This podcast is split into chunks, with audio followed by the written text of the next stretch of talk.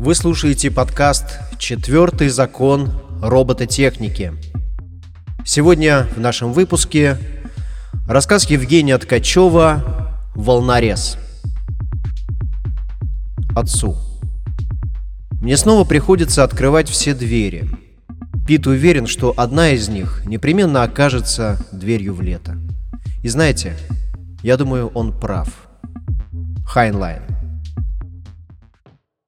Тик-так. Старинные ходики меланхолично отсчитывают время.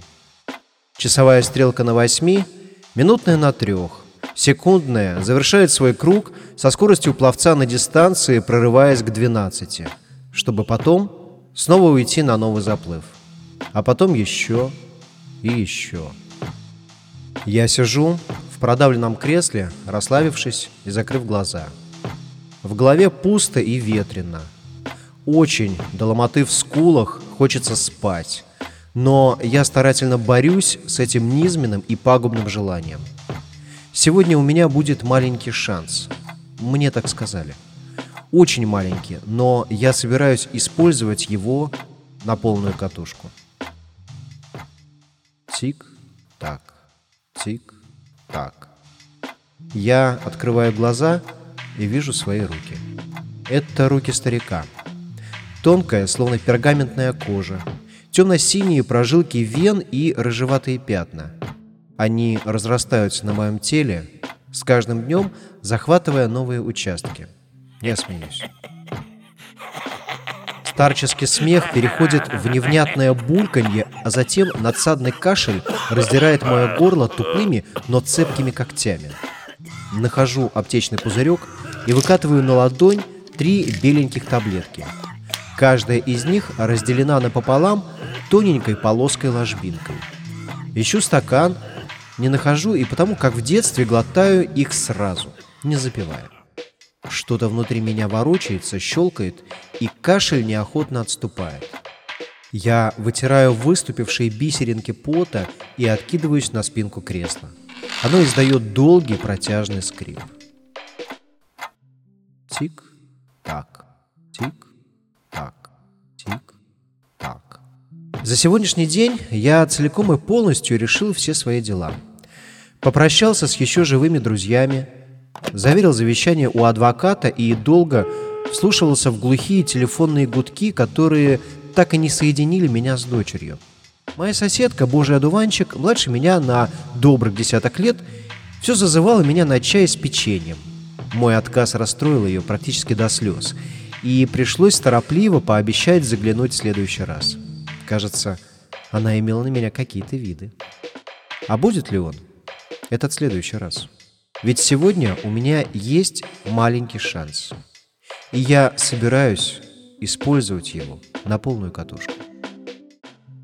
Тик-так, тик-так, тик-так. Минутная стрелка добирается до своей финальной ленточки, и ходики начинают хрипловато наигрывать какой-то забытый вальс. Я плавно поднимаюсь и чувствую, как моя спина хрустит, словно хорошо прожаренная корочка – голова кружится, и я быстро прихожу в себя. У меня очень мало времени. Я неожиданно быстрым шагом пересекаю комнату и останавливаюсь перед входными дверями. Рука неуверенно тянется к ручке дрожащими пальцами. «Вы можете отказаться в любой момент», — говорили мне. «В абсолютно любой. Вам стоит только набрать известный номер, но повторно лучше будет не обращаться. И про деньги можете не напоминать. Мы с вами договорились. Я кладу руку на отполированный пластик и поворачиваю вправо до характерного щелчка. Он настолько громкий, этот щелчок, что мне кажется, на него должен сбежаться весь дом. Ну, или как минимум моя лестничная площадка. Я тяну дверь на себя, и в квартиру врывается холодный и темный ветер. Плавно, словно в замедленной съемке, гаснет свет – все тише и тише идут верные ходики. Тик-так, тик-так. Выдают они на прощание. Я замираю на пороге, и ветер немедленно захватывает меня в свои объятия, пробирая до самых костей. Я улыбаюсь. Я смеюсь, я хохочу. Я делаю шаг в распахнувшееся передо мной необъятное безвременье. Петра Клей считала себя хорошей медсестрой. Она не опаздывала на смену, была бдительна и вежлива с пациентами, не спорила с начальством и абсолютно не доверяла сплетням. Единственным ее пороком было курение. Пачка, а то и две, превращались в пепел и дым за долгие 12 часов изматывающей работы. Старичка она заметила во время очередного перекура. В потрепанном мятом костюме, в стоптанных ботинках и сдвинутой на край блестящей лысиной фетровой шляпе. Этот старичок вызывал невольный смех.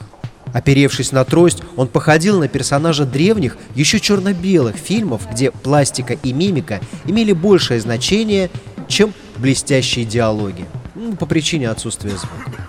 Петра затоптала окурок и увидела, как старичок с трудом приоткрыл дверь и прошел в приемное отделение.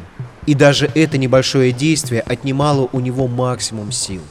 Петра вздохнула и подумала, а может ли она позволить себе за этот перерыв еще одну сигарету? На посту ее ждал нагоняй. Доктор, гневно пыхтя в свои пышные усы, процедил, что скорая доставляет роженицу с непредвиденным осложнением. И как прикажете ему принимать роды, когда лучшая сотрудница загорает непонятно где?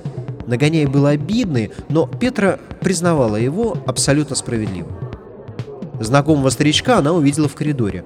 Он ходил, нервно поглядывая на часы и на потолок, шевеля сухими, обветренными губами, словно пытаясь что-то вспомнить, но никак не мог.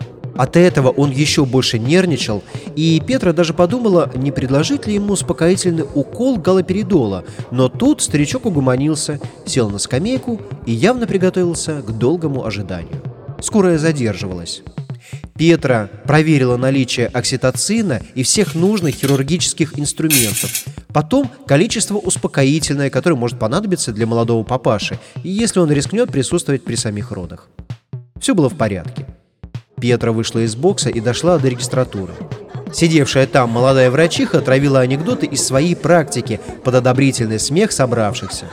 Тут Петра отвлеклась и увидела, что напротив старичка стоит молодой, потянутый парень с короткой стрижкой – на парне был блестящий плащ странного покроя, темные брюки, через плечо была перекинута спортивная сумка.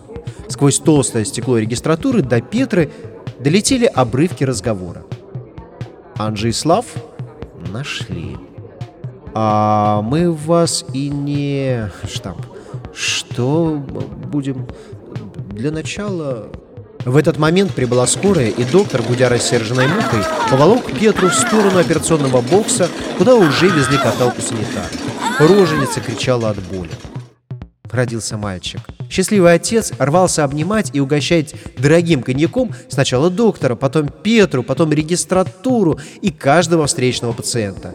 Затем он натолкнулся на электрика, который зашел отчитаться о проделанной работе и радостно шумя увлек его на улицу. Старичок за всей этой суматохой куда-то исчез, и Петра вспомнила про него, когда уже заполняла документы. Счастливые родители решили назвать своего первенца Анджеем. Фамилия у них была Слав. Удивившись такому забавному совпадению, Петра сдала документы в регистратуру. Через неделю она уже забыла про эту историю. Анджей Слав, меня зовут Савон Мазаев, я из временного департамента нашли такие. Хочу сказать, что мы вас и не теряли, уж простите за штамп. И что мы будем делать?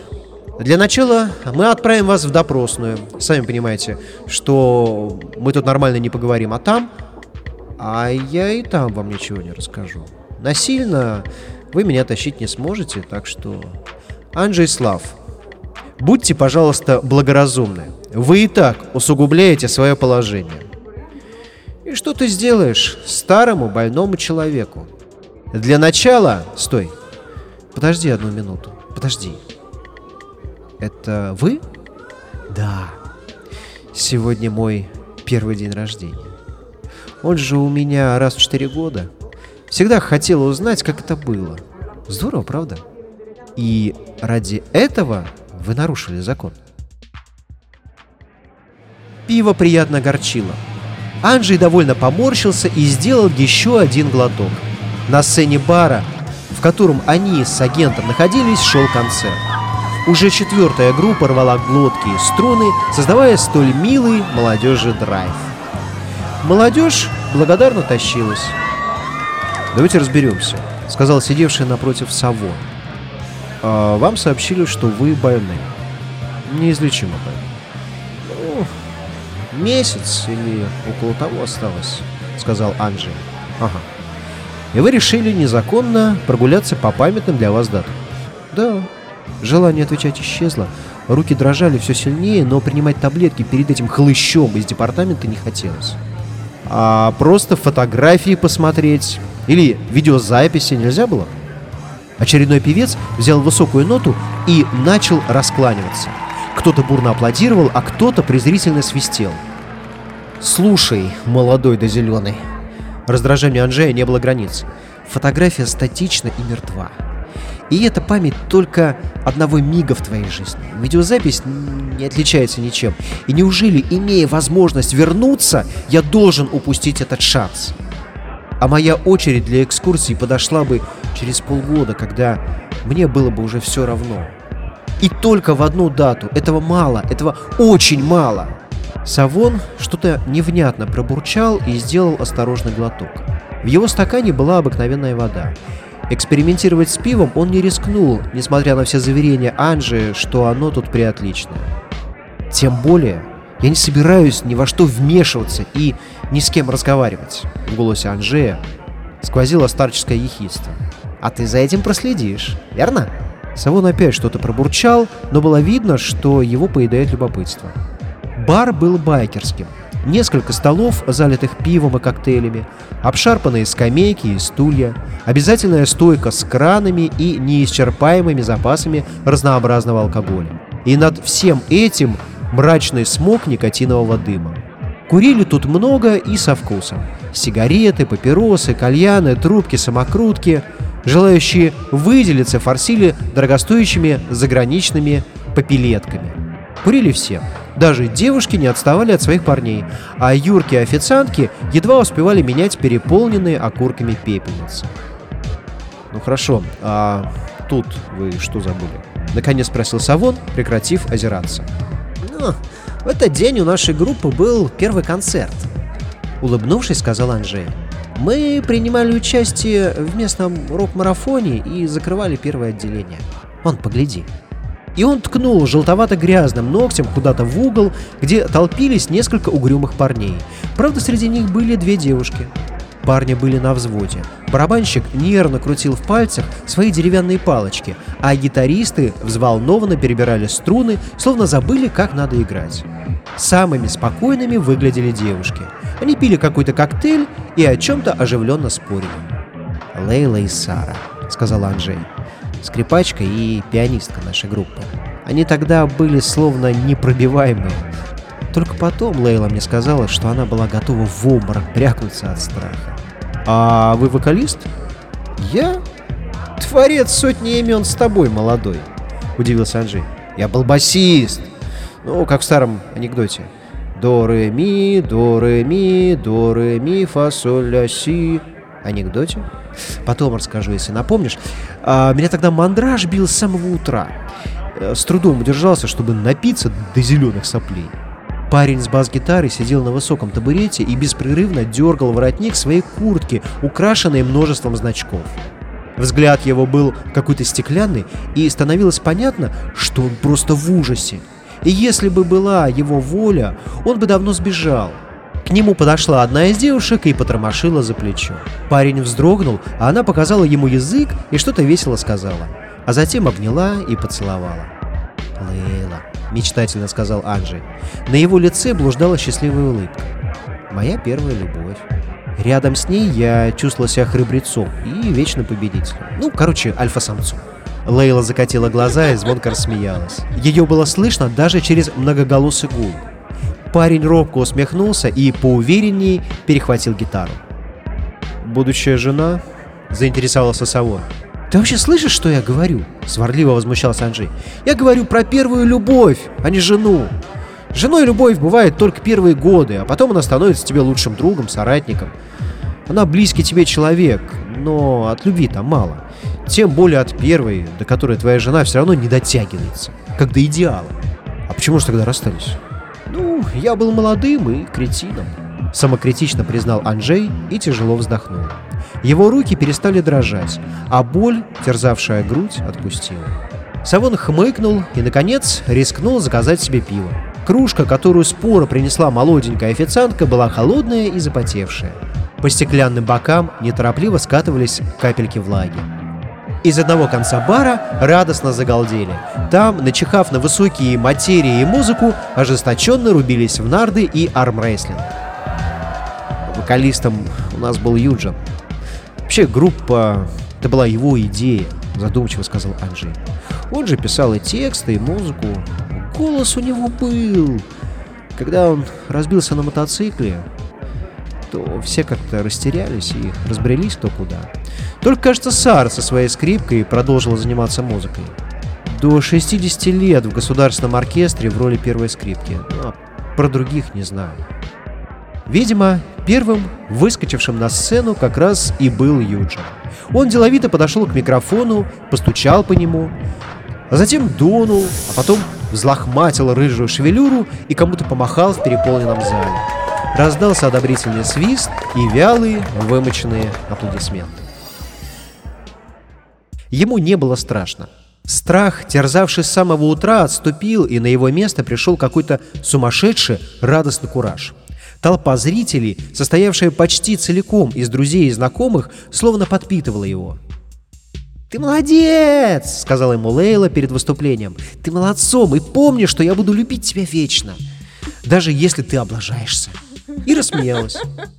И даже сейчас ее радостный смех сквозил в звуках синтезатора, находил отголоски в скрипке Сары и барабанах Рамона и переплетался с гитарами его и двух братьев-близнецов Алекса и Грина. Сегодня все было каким-то другим. Игра, звук, особенно звук. Юджин был, как всегда, прав, говоря, что перед зрителями будет все по-другому.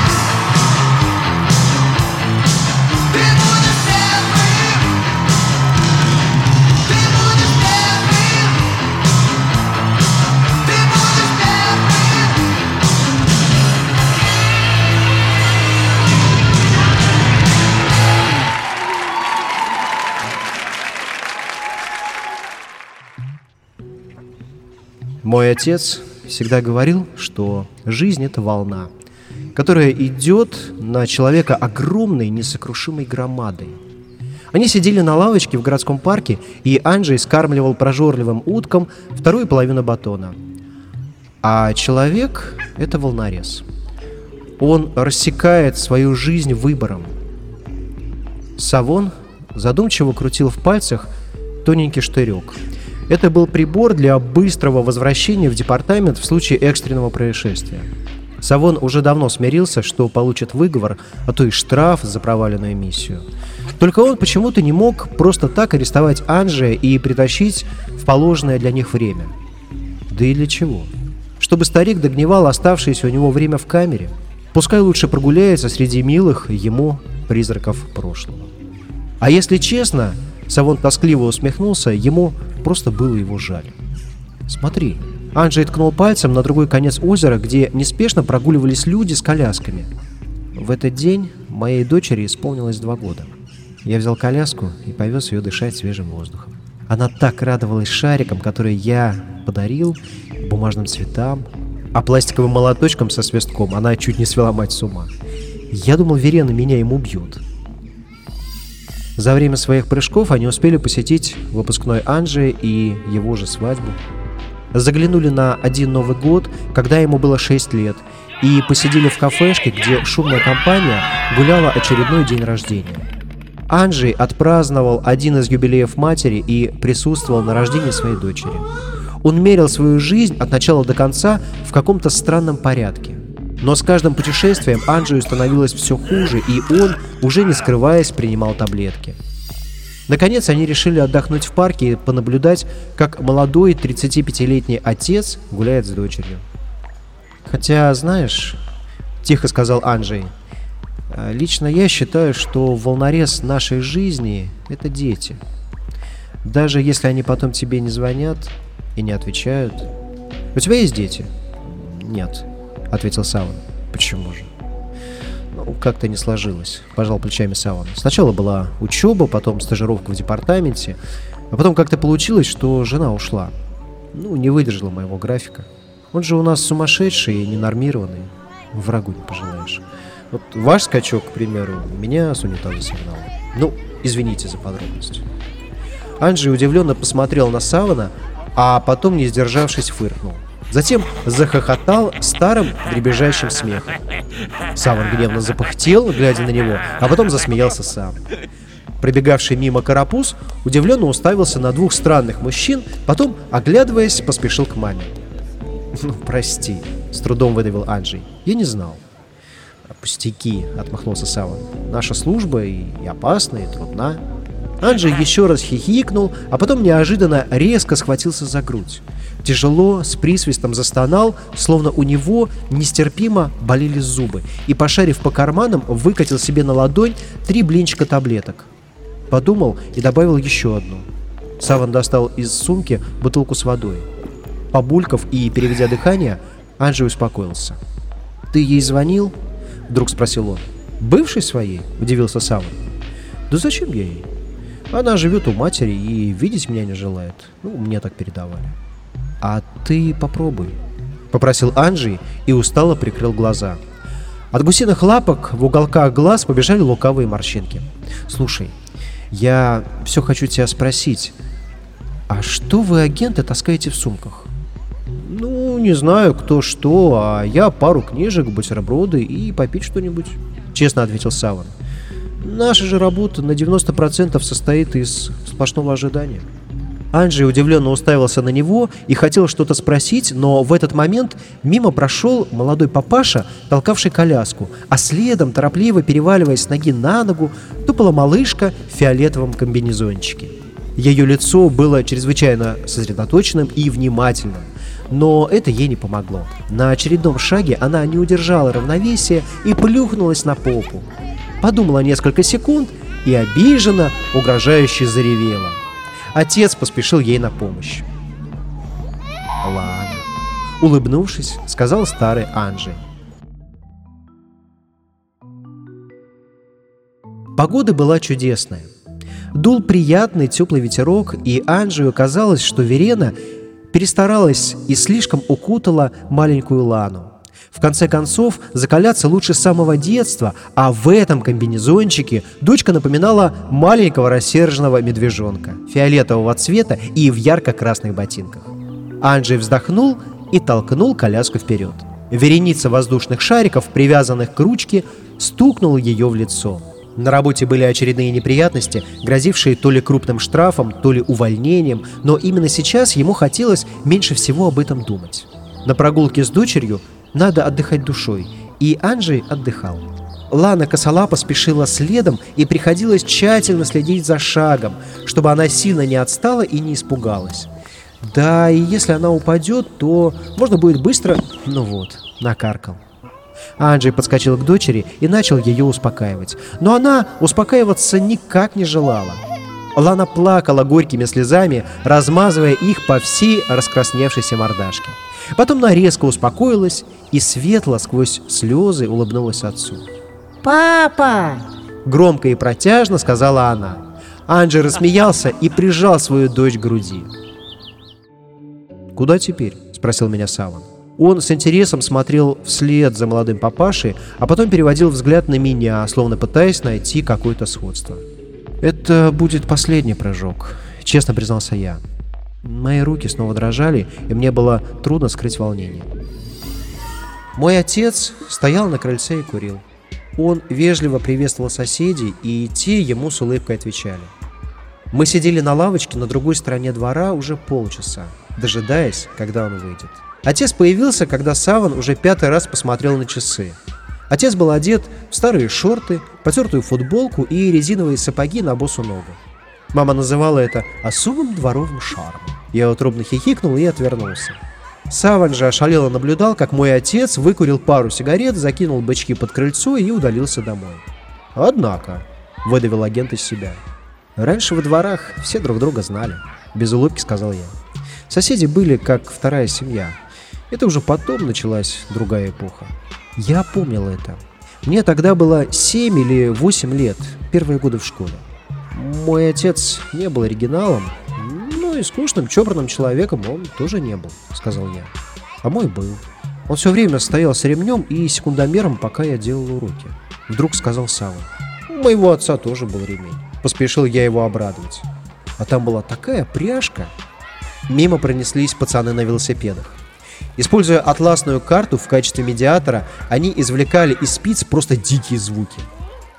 «Отец умер, когда мне было чуть больше двадцати», — сказал я. «У него были какие-то проблемы с почками, но мне было тогда наплевать. Я боролся за свою свободу мыслей и действий. На сердце накатила какая-то тоска и грусть. Дурак. Мы продолжали сидеть на лавочке, и я обреченно понимал, что вот это все. Я использовал свой шанс на полную катушку. Раскрутил его весь до остатка. Я успел увидеть их всех. Маму и отца, Лану и Верену, Лейлу и Юджину. Всех своих друзей, знакомых, одноклассников и одногруппников. Всех. И если уж честно, то я прожил отличную жизнь. Ну что, отправляемся домой? Саван сидел рядом и смотрел внимательным, сочувствующим взглядом. Я почувствовал к нему благодарность. У него же будут неприятности из-за меня, но он не только не выдал, но и выслушал. А это важно для старика. Хлопнула входная дверь подъезда. Я невольно поднял глаза и увидел выбегающего отца. Видимо, мама отправила его за хлебом. Он прикурил сигарету и, помахивая сеткой, насвистывая какой-то мотивчик, направился к выходу со двора. «Отец!» Я не знаю, какая сила сорвала меня с места. «Отец, подожди!» «Анджей Слав, стойте!» Вот так-то, агент. Это тебе не книжки под бутерброды читать. Прости меня. Отец, подожди меня! Наверное, со стороны это выглядело смешно. Мне же больше лет, чем ему. Да он мне во внуки годится. Но я торопливо бежал следом. Саван замер возле лавочки. «Отец, подожди!» И когда он остановился, я тоже замедлил шаг. Оборвалось легкомысленное посвистывание. Я смотрел в спину отцу, и тоска отпускала мое сердце. Когда он повернулся, то я уже был готов. В глазах отца не было удивления. Казалось, он сразу узнал меня. Это было невозможно, но было именно так. Анжей? Вы преступник, уважаемый Анжей Слав. В голосе Савона сквозила усталость и разочарование. Вы нарушили столько законов, но я... Тик-так, тик-так, тик-так. Мои ходики соглашаются с обвинением и начинают глухо отбивать полночь. Мы находились в моей квартире, и я устало развалился на своем любимом продавленном кресле. Саван же вытирал руки моим полотенцем и нервно расхаживал из одного конца комнаты в другой. И что же? Сразу в тюрьму и по утру, по холодку. «Вы преступник, Анджей Слав!» — повторил Саван и вдруг рухнул на диван. Видимо, это задание вымотало его без остатка. Но я не собираюсь вас арестовывать.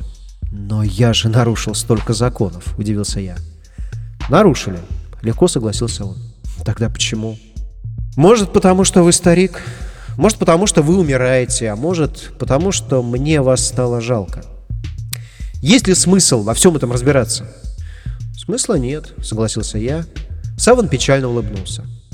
«Нагорит все-таки моя премия», — тоскливо сказал он и резко исчез, не попрощавшись. Я несколько секунд сидел и смотрел на то место, где он сидел, а потом поднялся и пошел поднимать упавшее на пол полотенце. Тик-так, тик-так. Ходики все так же меланхолично отсчитывали время. Я невольно поморщился и остановил их. Мне не хотелось даже думать о том, сколько же еще мне осталось. Я перекинул полотенце через руку и направился к ванной. Повесил его на крючок и долго смотрел на падающие капли из крана. Достал и проглотил последнюю таблетку. Завтра надо будет зайти в аптеку. Я вышел в коридор и заметил, что автоответчик помаргивает красным огоньком. Неужели старушка-соседка оставила пылкое любовное послание? А может еще какая новость? Я щелкнул кнопку, и коридор наполнил веселый голос Ланы. «Отец!» – смеялась она. «Тебя точно нет дома? Возьми трубку!» «Ну, прости, что не звонила и не отвечала, была очень занята. Тебя точно нет дома? Перезвони, как сможешь». «Отец, ты стал дедом. Я родила мальчишку. Хочу назвать его в честь дедушки. Ты не против?» «Отец!» «Может, ты слышишь меня? Ты мне очень нужен, отец!» Не оставляй меня. Это был рассказ «Волнорез», который написал Евгений Ткачев. Другие рассказы слушайте на нашем подкасте «Четвертый закон робототехники».